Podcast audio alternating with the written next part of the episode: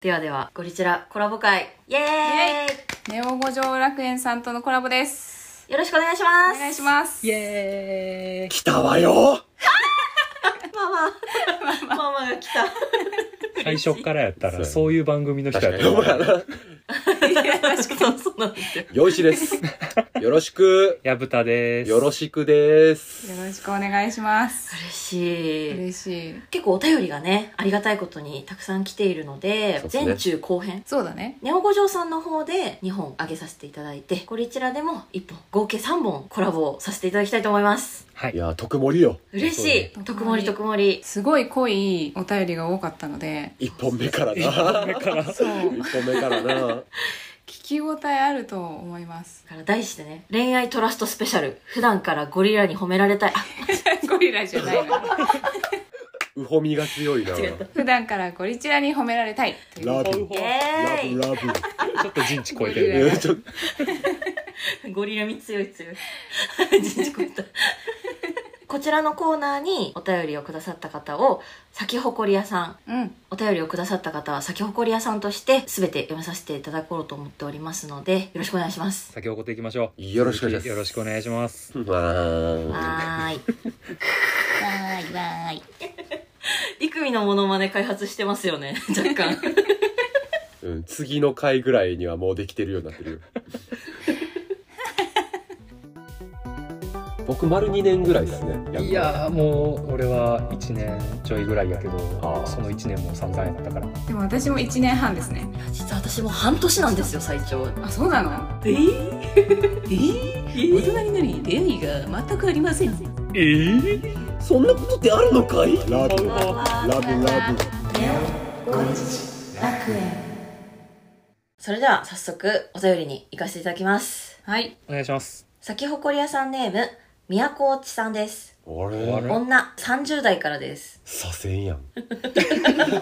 これ実は、色物ラジオのモノちゃんですね。あ嬉しりいがとうございます。ポッドキャスターのポッドキャスタ方ーね。色ねえとモノコさんのモノコさんの方ですね、そうなるほど。では読みますゴリチラとネオ五条楽園の皆さんいつも楽しく聞かせてもらっていますありがとうございますありがとうございます。こっちも聞いてくれてんねやな。今回は私の恋愛懺悔エピソードをお話しさせてくださいおー、過去の私は人のものを欲しがる傾向にありましたおっとっと。うん高校の時は私の友達 M ちゃんが好きだった彼女持ちの A 君その A 君の彼女は M ちゃんの親友うんほん、ほん。で私は頻繁に M ちゃんから恋愛相談を受けていましたうんなるほど。友達の好きな人彼女持ちというダブルコンボの A 君だんだんと A 君のことが気になり始め A 君と同じクラスになったタイミングでなんやかんやで付き合う ことに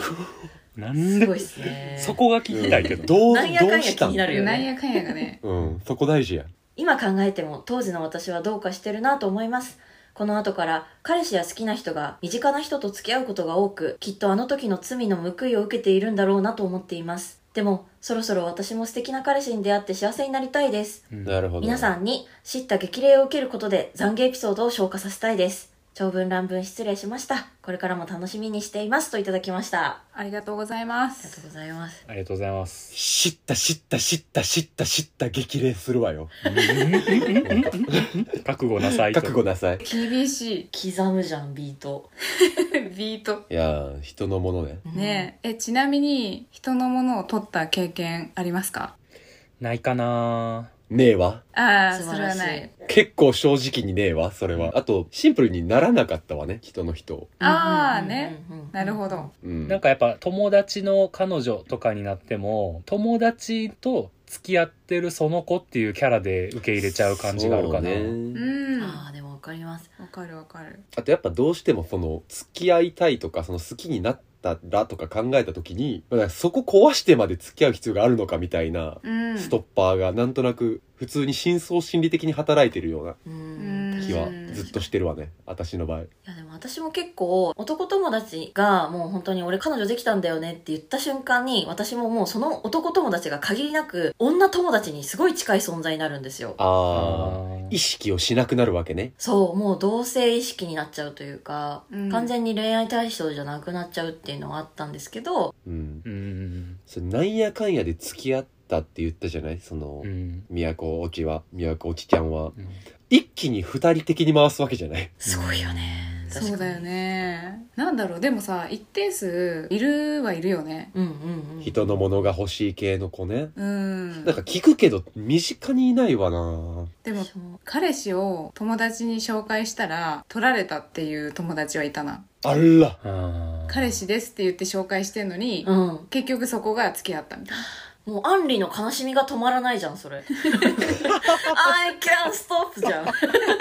本当よ。そうそうそうまんまじゃんあ、じゃあ被害者が友達ってことね。あそう被害者が友達だったパターンはあったけどなんかその子はその紹介してからどれぐらいの期間で行かれたの結構早かったって言ってたいや、やっぱ短期なのね。何だったかななんか喧嘩してその子と彼氏が喧嘩をしてでそれを悩み相談みたいな感じでその女友達に男の人側からしたみたいなああ、ダメよ、もそのうちになんだかんだでだよねだからいやーなんだかう。もう藤井隆ぐらい言ってるわよ、なんだかんだ。リアル悲しみが止まらない本当 だよ私もこれを見て思ったのは、うんそうんのあくまでも当時の宮古内ちゃんも悪気はないと思うんですよ、うん好きにななっちゃるっこたともんにってことね。うんそうそうそうだよねまあそう見方はどうあれ自分の好きに正直ではあるってことやな、確かに、うん確かにそれを、うん癖になっちゃってるとやばいわようね。んとか、まあちょっと道徳的に褒められたもんじゃないっていうのはね、うんあるからねどうしても、まあまあそうですねそうですうね、んなんか私が思ったのは自分の好きなタイプっていうのが明確じゃない子がこういうことをしがちなのかなって思ってあーうあ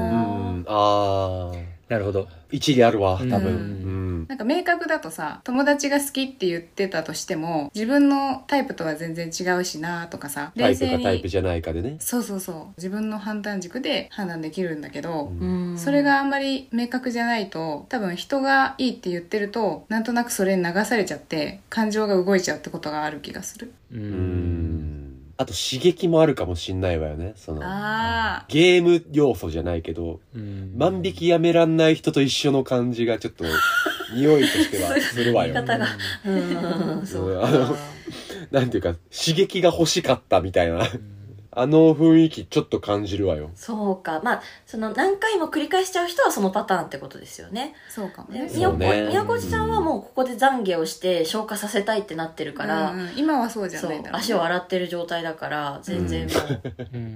そうね。やけど、自分的にはこういう自分がどうかしてるって思ってて、うんまああのこの後から身近なコミュニティで自分じゃない人同士が付き合うことが多い、ああ、ああ、うああ。んまあ、要は自分のものにしようとしてる人が逆に取られちゃってるみたいな状況に今感じてると思うんやけど、うんもう一番いいのはもうあの友達の交際相手を積極的に知ろうとしいひんっていうのが多分もう第一歩やと思うもうとりあえずは。あーそううんですねそうですね情報を入そうれ情報入入れへんっていうのが一番いいと思 うもうこういう癖であるならば、うんでも本当に学校生活ってそこら辺が狭くなっちゃうから本当難しいですよね、うんそれはあるかもしれないわね。そう誰と誰が付き合ってるかなんてもうなんか学年でよくあそことあそことあそことって全部数えてたもんねうんうんうんうんだからうん わかるわでもうみんな知ってるみたいな感じになっちゃうから まあとりあえずはどうもしたらいいうんでしょう人のものだと思ったら手を出さないっていうふうに直感じゃなくて自分の中のルールにしてしまうそうだねなるべく情報を取らない、うんうん取らないし人のモノコにはならないと名前をギャグに使ったごめんなさ い私多分自分の好きなタイプっていうのを明確にするといいかもしれないよね、うんんそうね確かにそう確かに、本当にそうね。はっきりその像があればなびくことがないんじゃないかと奪わないうんもう私は奪わないって決めてうんもう自分の好きな人を明確に自分の中で作り上げるううんんうんうんいやものこちゃんありがとうございます、ものちゃんものちゃんの声私一番好きかもポッドキャスターで、可愛らしくて危危ないですよえいくみさんあの相方取られますよモノコちゃんになぜものちゃんにラブコールを送るってい うそしたら私色物ラジオ出るか許可もらってねえのにそうよ。交換しちゃえばいいのよ。僕イクエモンですなんでちょっと外人なのでは次がマスオさんの回やんね。うん今からは。結構ライトなお便りですねそれからあのサザエさんのマスオみたいな声で読んでもいいかもしれないああマジ でどうぞじゃあマスオさん風でお松から読んでいただいていいですか咲き誇り屋さんネームマスオさんからいただきましたはじめまして。えー、大人になり出会いが全くありませんできれば学生時代のように自然自然に出会って結婚したいのですが入ってこん入ってこんわコミュニティを増やす努力をするしかないのでしょうか職場はなんか嫌です皆様の意見を聞かせていただけると嬉しいですといただきましたありがとうございます。ありがとうございますやっぱやっぱ入ってこんないや何やったっけいやマスオさんね、内容入ってきたかな大丈夫ですか皆さん。大人になってうん出会いがないと。うん、まあなんか一般的にはそういうもんやと言われますよねうん、そうですよね。そうだ。ねだから自然に出会って結婚したいってことはアプリとかは嫌だってことだよね多分そうだと思う。うんだってあれはもう人工的にやってる感じするもんね。そうだよねうんそれを目的としたもんやからな、う。うんうんこれあの打ち合わせの段階でちょろっと言ったんですけど生見さんなかなか厳しめのお言葉を 呈してました あ、そうなんですよ。マスオさん意外と難しいこと聞いてくるなと思って。うんだって職場はなんか嫌かつコミュニティを増やすのもマスオさんなんか嫌なんですようん、わがままではほんまにそうだよ、ねわがままではって言わないの怒られたう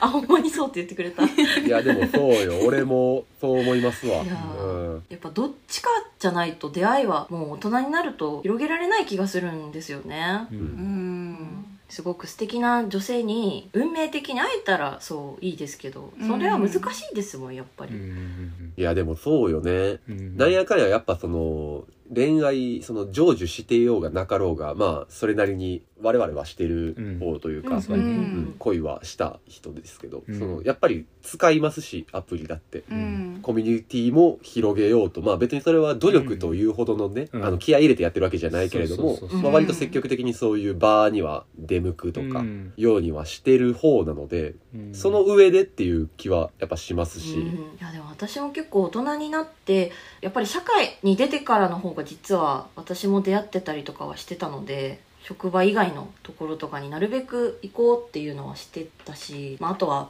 合コンとか合コンとかよく行ってましたしうんそうよねだからすげえやれやれみたいな顔してた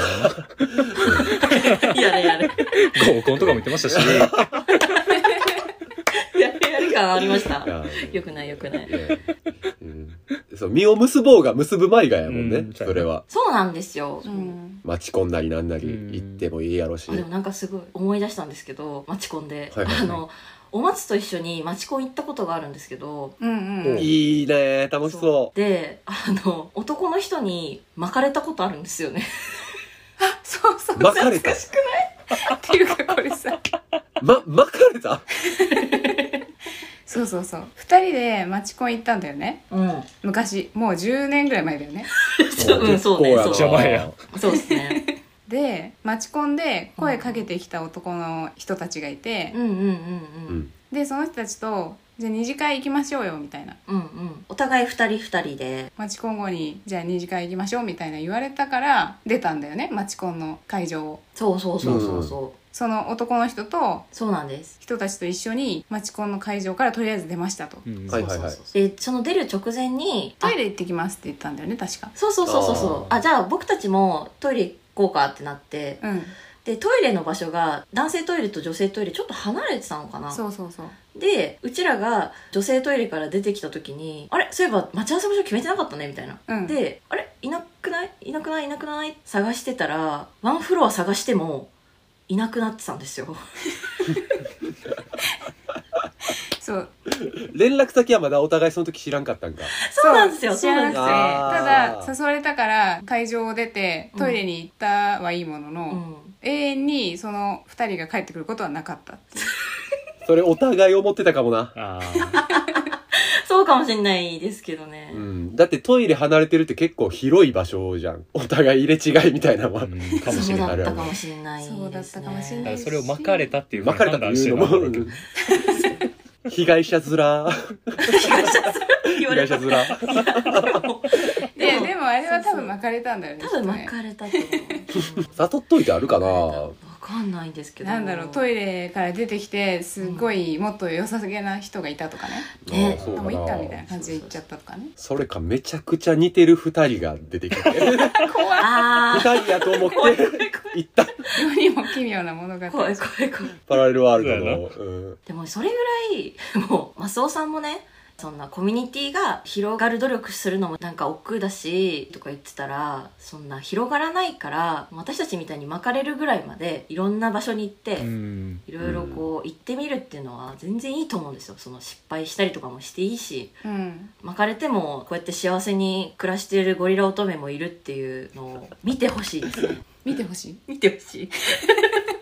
まあ逆にそのなんていうかマスオさんが言うその自然な出会いって何のことを言うてんねやろと、うんそれで言ったらなんか今のその状況やとそこで言う自然って職場にならへんとかは思うし、うんそうでも自然そううよんだって例えばさ学生時代でさえさサークルに入るみたいなのもああーある意味さうんコミュニティコミュニティを自分で作ってるわけやんか、だから学生時代と大人になってからをもう自分で区切っちゃってるのがよくないうんそれはそうかもねまあそれでも行きつけのお店作ったりとか、うん社会人サークル入ったりとかそういうのがやっぱどうしても苦手っていう人なんやろうけどこれ送ってくるってことは、そうそう、うんでもある意味このお便りを送ってくるっていうのがもしかしたらこの人にとっては第一歩になるかもしれない、そうやね例えばネオ五条楽園のリアルイベントを開催したらちょ来てみるとっかなと来てみるとかうんいいですね、いやでも私も思うんですよゴリチラマッチングアプリみたいなあゴリチラのリスナー同士が付き合ったりしたら超面白いのになっていうのはたまに考えるねああ確かにねなるほどよねくないゴリチなんかラを介して出会いがだからマスオさんも自分がまずは動き出せそうなところをちょっと嗅ぎ分けるっていういやそうやのねが第一歩そうかでなす確かに確かにおっしゃる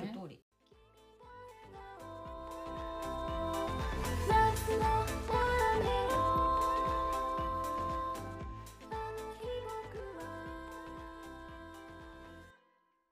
じゃあ続いての咲き誇り屋さんネームやしこさんやしこさんありがとうございますありがとうございます。えー、矢蓋さん、陽一さん、お松さん、いくみさん、えー、ネオ五条楽園もゴリチラもいつも楽しく拝聴しておりますあり。がとうございま嬉すしいお誕生日専門桜として5年間かけて満開になろうと目論んでいたのですが、大好きな番組の夢のコラボということで我慢できずお便りしてしまいました。恐縮です恋愛経験豊富なお姉さんお兄さんに相談です。私はお付き合いしている方に期待したり、喧嘩したりすることが苦手です。うんうんううんん友人の話を聞いているとここのご飯が食べたいって事前に言ってたのに彼氏が完食しちゃってお腹いっぱいだからそのお店行けないとか言ってさそれで喧嘩したというエピソードをしばしば聞くのですが、うんうんこの怒りポイントが正直よくわかりませんああ、うんうんお腹いっぱいなのかじゃあ今回は違うことしようとしか思わないのです、ううんん、こだわりやりたいことがないわけではなくむしろ多い方だからすぐ代替案が思いつくのかなとも思います、はいはいはい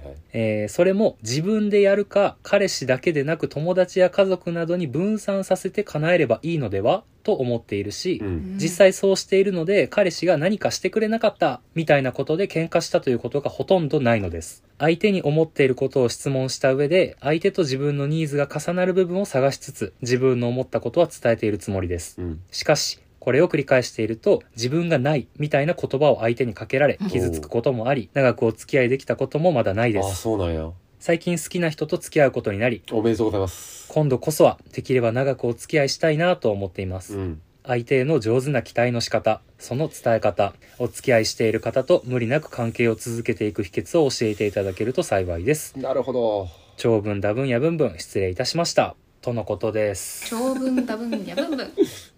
ちょいちありがとうょい言うございなまそうすいう人死ぬほどわかるあ、え、どっちの意味でえっと、ヤシコさんの気持ちあがあ、そんなんでめちゃ別くちゃににわか怒りらまんす。でいいやんっていうタイプね。え、とか、期待できないっていう気持ちがめちゃくちゃわかるというか、あうでんもま激しく同して意ほしいこと一つもないみたいなのは、うんめっちゃ思う。 なるほどうんいくみもこれ見てすごい思ったんですけど上手な相手への期待の仕方を教えてほしいって言ってるんですけど私も相手に対して逆に期待しない方がいいんじゃないかなっていうのを、うんもうまず伝えたいなと思ったんですよ、ううんん。そうだね私もそう思ったかななんか長く付き合えば付き合うほど期待を向こうにかけると辛くなっちゃうことが多いじゃんやっぱり、なんだろう期待したばかりに勝手に裏切られた気持ちになっちゃうというかそうそうそうそうそううん確かに。傷ついちちゃったりするからうん期待はしないに越したことがない派だな私もうんうん、だからこのお便りで問題点じゃないけどあるのはこう自分が思ったことは伝えてるつもりなのに相手からその自分がないみたいな言葉を相手にかけられるっていうそこのジレンマが一番ここの問題点なのかなと思ったんですよね。せやね、んわかるわかるそうやなだから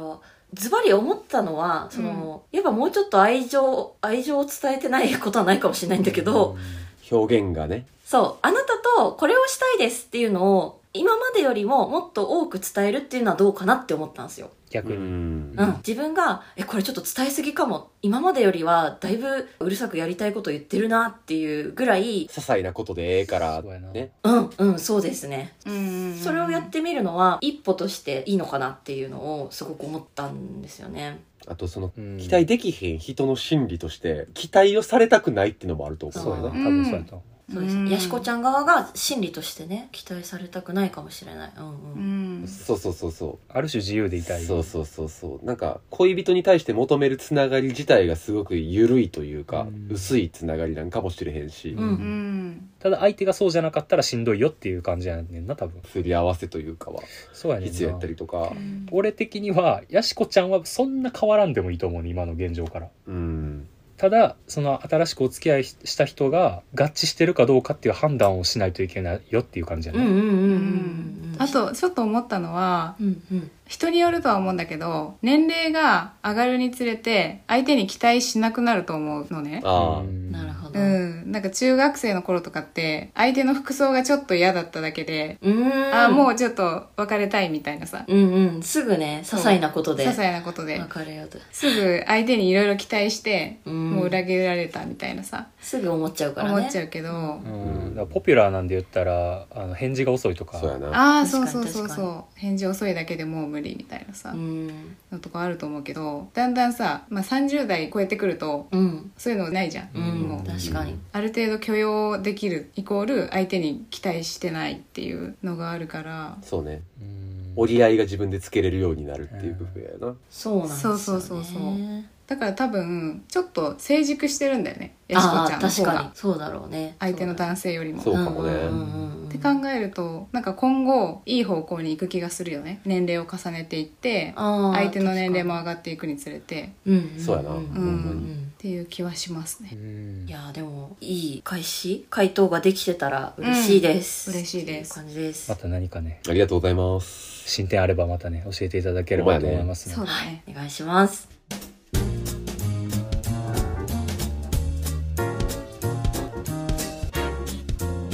行きましょう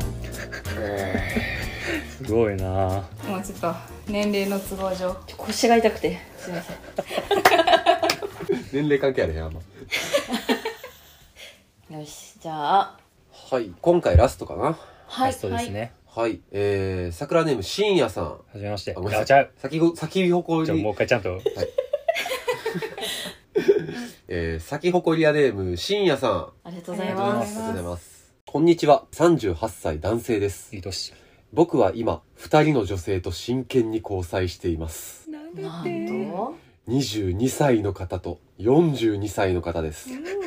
ごい2人とも遊び感覚ではなくうん本気で愛おしいと思っています、2人とも同時期にマッチングアプリで知り合い並行してやり取りをしているうちにどちらにも愛おしいと感じるようになってしまいましたうんそしてどちらも告白というイベントを経ないまま2年ほど交際関係を続けています告白してない2人とも、えー知り合ってかなり初期の段階からうんこのことつまり他にも好きな人がいるということうんそして真剣に交際していることは伝えてきていてうん理解もしてもらっています、うん彼女たちはそれぞれのことをほぼ全く知りませんうんまあお互いのこと素性はってことねうんそれぞれのことを全くほぼ知りません存在と年齢ぐらいしか伝えていませんしそもそも聞かれません、えーそれでも現在でもこの状況について特に不満を言われることはありませんし不満に感じることもないと言ってくれていますうんまた僕は結婚願望がなくそれも交際初期に2人ともに伝えていて理解もしてもらっていますなるほうんこのような状況は世間からは浮気であるとかうん不誠実であるとか言われると思いますので、うん誰にも開示できてはいません僕たち3人の中だけで成り立っている関係性ですこのままでいいのか自分に対して向き合ってみましたが結論としては僕はおそらく複数の女性を同時に本気で愛せるうん愛してしまうそういう性質の人間なのだと思います、うん誰が一番とかの序列はなくみんなそれぞれが大切で愛おしいのです、うん僕の感覚的には今後ご縁と気持ちがシンクロする方が現れるのであれば3人目4人目が増えることもあり得ると思っていますは自分の素直な感性はできれば否定したくはないです、うんただそういう性質は現代の世論ではおそらく受け入れられず僕は世間や周りの人たちに引け目を感じてしまいますあ、うんここで悩みなのですがどうすれば僕はこの引け目から解放されるのでしょうかできれば自己完結で納得するだけでなく周りの人たちからも理解してもらいたいと考えています、なるうほどんこのような状況はポリアモリーという名前でまとめることができると思いますが世間ではまだ広く認知や需要をされておりませんうん個人の性質に基づく愛の多様性を求めるという点では LGBTQ への、えー理解増進と同じ文脈なのかと思いますが、うん複数の人を同時に愛するというところがネックなのかポリアモリーに対する世間の理解はなかなか進んでいないようです愛とは一人の人に注がなければならないものなのでしょうか皆さんのお考えをお伺いできればと思いますとのことでありがとうございま。ありがとうございますありがとうございます話には聞くというか存在は、まあ、もちろんポリアモリーという言葉も知ってたし認知はしてるけれども、んうんうんでも実際身の回りにこういう方がいるかというと私は会ったことはないかなうんうんうんうんうん確かに開示された経験も確かにないから、うんすごくこう勇気を出して深夜さんも送ってくれたのがなんかちょっとある意味お便りだとか感動しましたよねそうそうなん本か当にそうだねラジオの良さをすごく活用用されてるっていうところで、匿名性が適度に担保された状態やからね、うんそうそうそうそう3人だけで成り立っている関係性ですっていうのがもうすごいなっていうでもすごいって言っちゃうんですけどでもなんか人を愛している気持ちっていうのは基本的には尊いことだし一人を愛そうと複数の人を愛そうと等しく愛情っていう意味では平等で尊いことなのになんで複数の人を愛してしまったら一気に引け目に感じたりしなきゃいけないんだろうなっていうのはお便りをもらってすごい思いましたよね。うんそうやうねんうん他に好きな人がいるしその人とも真剣に交際してるよっていうのをもう一人の女性にも伝えてるんだったら、うん、でしかも理解してくれてるっていう話であれば、何も悪くはないよね。うん、と思ったかなそうよ。ねそれはめっちゃ思いましたねなんかそこで完結してるならまあどうぞご自由にとは思いますよねうん、うん、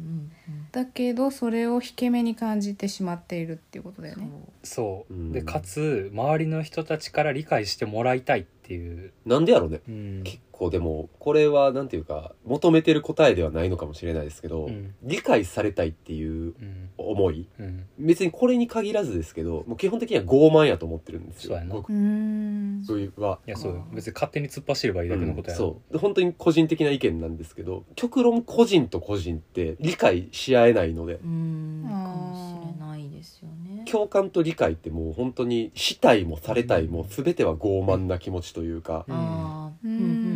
わわかんないんですよ本当にある種自分が納得しやすいように全て翻訳して得られた情報やと思ってるんで、うううんんここんだけ隣にいても伝わらないしうんうんうんただその上で理解しようとする姿勢やったりとかうんが全てやとは思ってるんであの全部自己満で終わらせていいとは思ってるんですよ、うん理解したい気持ちも共感したいと思う気持ちも。あーでもうん自己満なんかわかります。あの自分が思う分にはいいんですよ自分が誰かに共感したいなはいいんですけどうんでも自分を理解してほしいってのはそんなもの持っててもろくな感情じゃないよなるべくそこからは解放されてほしいというかなんかうんろくな感情じゃないというかなんていうんですかねその相手に対して自分を理解してほしいっていうのを求めちゃうこと自体がなんだろう不毛ですよね不毛そうですね求めたって自分が納得する形の100%返ってくるかって言ったらそうじゃないからうん徒労に終わるよみたいな感覚は、うん今そう洋一さん言ってるのを聞いて思いました、ちょっと厳しい意見かもしれないけど、うん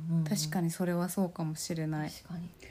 にもう一個厳しい意見ついでついにではいはい 僕はちょっとこういう題材になるといつもちょっと厳しいこと言っちゃうんですけど、うんいやうちの番組的にはこういうセクシャリティとか LGBTQ 系のお便りに関して比は較、的多いのでね。寛容でいようとしてるんですけど、うん別にこの関係もさっき言ったみたいに成り立ってるなら、もう別にそこは自由、我が道を行けばいいと思いますよで、終わらせようと思えば終わらせられるんですけど、ただこれに関して、子供が生まれたらちょっと立ち止まれよと思いますね、僕は。そうことが起こったらね。そう。 で要は、婚姻結んでない間柄で行くわけじゃないですか。うん今、あの、一夫多妻制が日本でちょっと是認されてない限りは。うんだけど、子供が生まれてしまう可能性があるってなった以上、子供がもし生まれても、この関係性を続けるってなったら、その理解してもらいたいと思ってた他者に子供も含まれてしまうわけじゃないですか。ってなったら、その結果、生まれた人間に対しての人権は守れよっていうのは。それ。はめちゃくちゃ思いましたね、これを見た時に。そうですねそうですねそうか、うんだから結婚願望云々は別に知らんけど子供が生まれるっていう可能性を見据えてうん。注意深く生きていけようと思います確かにうんな注意深くうん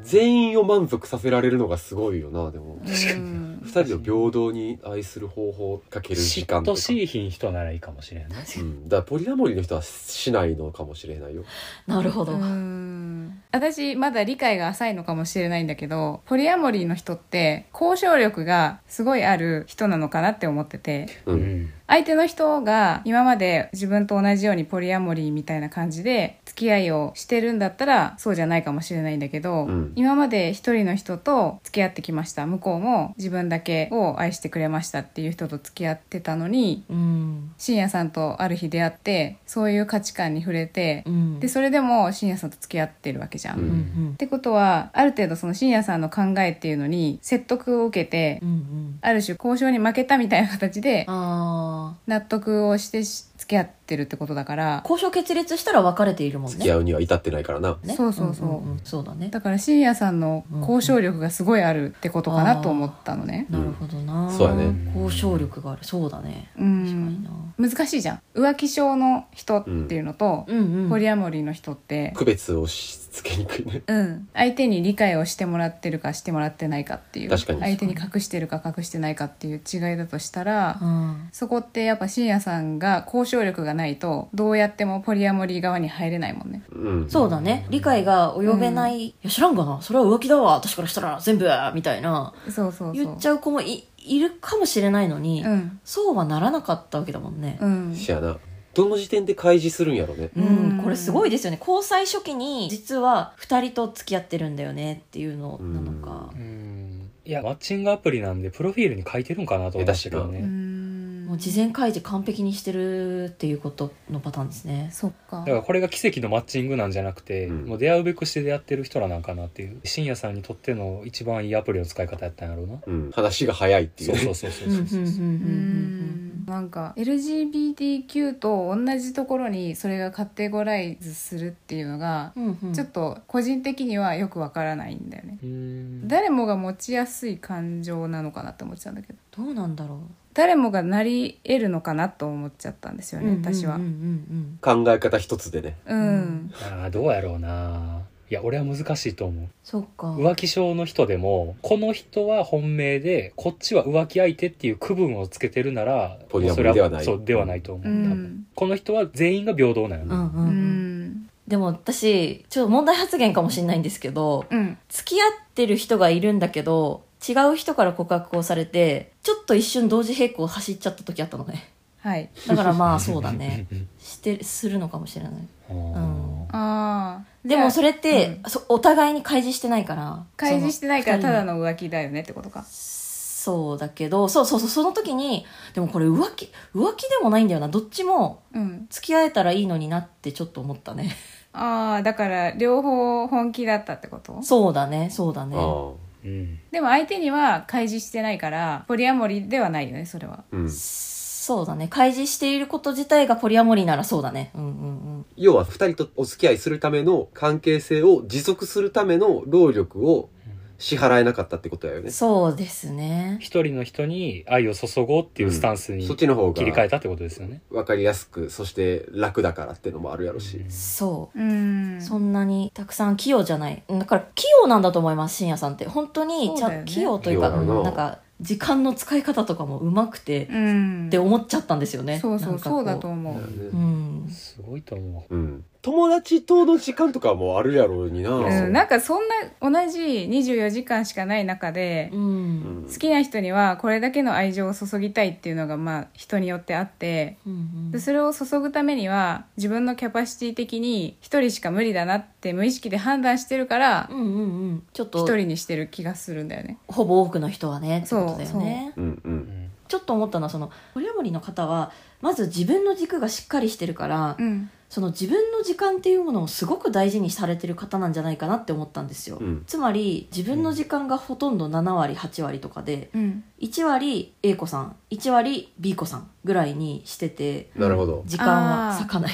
だから恋人に割く時間っていうのが、うんそもそも人生の時間の中でうん割合が少ないから、ああうんむしろあーねなるほどね。その割合少ないところをただ分け合ってるだけだから、そうそうそうそんなに大変にならないってことねそもそもそうそうなるほどねそうなのかなあー確かにね。月一同士やったりすうるんか逆もしれへにんね相手との時間を作るってなったら偏りでそうやもうんな。うんん、そうそうだから逆転の発想な気がしたんですよその一人の人にどっぷりも浸からないしこうまんべんなくポートフォリオを持ってる方が、うん心の自分の一人の精神衛生上とてもよく保てる依存とは無縁になりそうやよね少なくともあそうそうそうそうですよね私結構うん恋愛体質なんで一人の人にどっぷりっていうこともあるからポリアモリーはできないのかなっていうのもあると思うんですけどまあそれをうまくやれてる深夜さんは余計他人に理解してもらうの大変やろうなそうなるとそうやな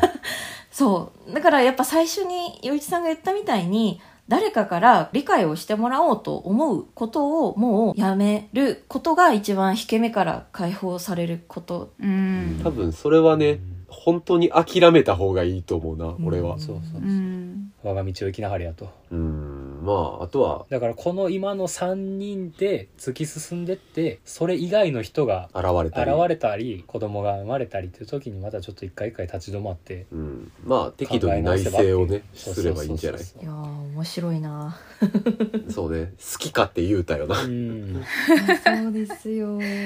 これはだいぶいろんな方向に掘れるもんねこのお便りはそうなんだよそうだねまあ厳しい場面もあったけどなんていうか僕らも単純に知識が浅いのでそのポリアモリーにそ対うそうしてだのねだからいろいろ教えてくれるといいんじゃないですか、それこそその理解にはつながるというか、生の声としてうんなかなか答えが出る感じではないんだけれども、うんうんでも本当にこうやってうち開けてくれたことが嬉しいですね、うんそうだね、深夜さん本当にありがとうございました。ありがとうございありますがとうございあまりすがとうございありがとうごまざいすます。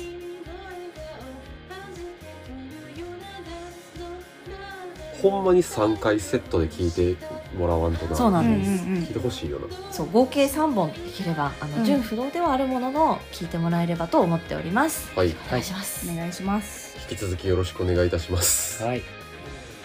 それでは会社の PC にハイボールぶちこぼしてゴールデンウィークゴールデンウィーク期間中ずっと修理に出してるイクミと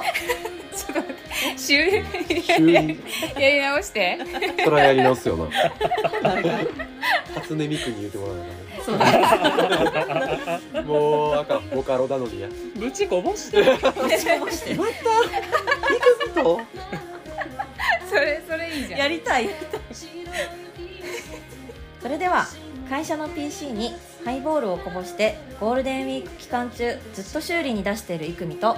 ネオ五条さんとのコラボ収録6時間で満身創痍なのに明日出社日という事実が受け入れられないお松と会社でネオ五条楽園のグッズを作っていたら新入社員に検索されてポッドキャストが全バレした薮田と最近親友の結婚式で乾杯の挨拶をするも全体的な小笑いで後でトイレで泣いていた陽一がお送りいたしました イェイイェイイェイイェイイェイありがとうございましたありがとうございました。